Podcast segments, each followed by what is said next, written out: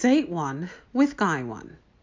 Okay, so let's start with the description of him so you can get a clearer picture. Tall, fit, older than me but mature, confident and sexy. He has his life together for the most part and he's focused on attaining his goals. Sounds great, right? Mm, not really, because he has a spoiled, controlling side and isn't always happy when he doesn't get his way. So, how did I approach it, you ask? Well, as any other confident boss chick would. I studied his moves and continued to move as I do. Our first date, he took me to a jazz show and dinner. He arrived earlier than me, and I felt so bad because I'm never usually late. Anyway, when I arrived, I stepped out of my Benz and into his arms, and it felt good. He gave me a tight hug and an uninspected kiss, but I went with it because it just felt right. Our lips locked, and my heart fell. The softness of my lips against his, the way he gently but firmly caressed my body with his hands, moved and squeezed my booty. It was all just so sexy. Then we went into the jazz show, and he knew just how to move. He chose the right range so that our view was great. He ordered us a bottle of rosé champagne. When our food came, even though we each ordered our own meal, he suggested we share with each other, and I thought that was cute.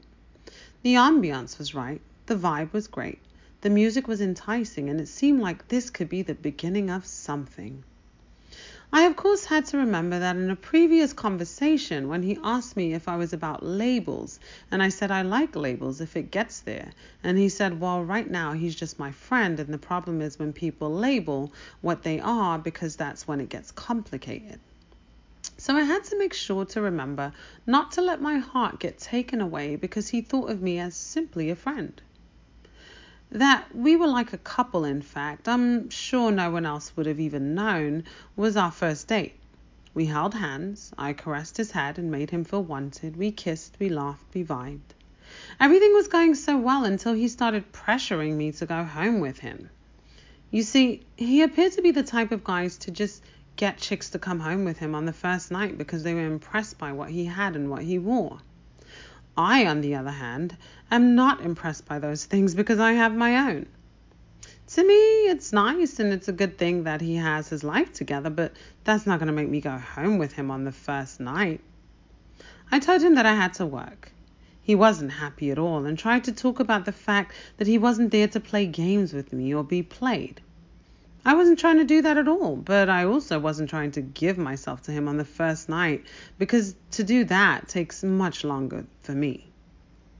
After the jazz show, we walked around and kissed some more, holding hands, eating ice cream, and genuinely feeling good about one another. He then walked me to my car and gave me a few more sweet kisses before letting me go home. I drove home that night feeling good, but I'm sure he drove home feeling frustrated and defeated. He knew he could get me, but the fact that he didn't get me that night bugged him. He eventually texted me that he missed me, and I told him when and where he could see me again a boat ride and dinner around the city. He booked the tickets, and date two was on. I'll let you know what happened in the next episode. But let's move on to episode four, date one, for guy number two. Don't forget to let me know what you think about this one so far. XOXO, my loves. Bombshell out.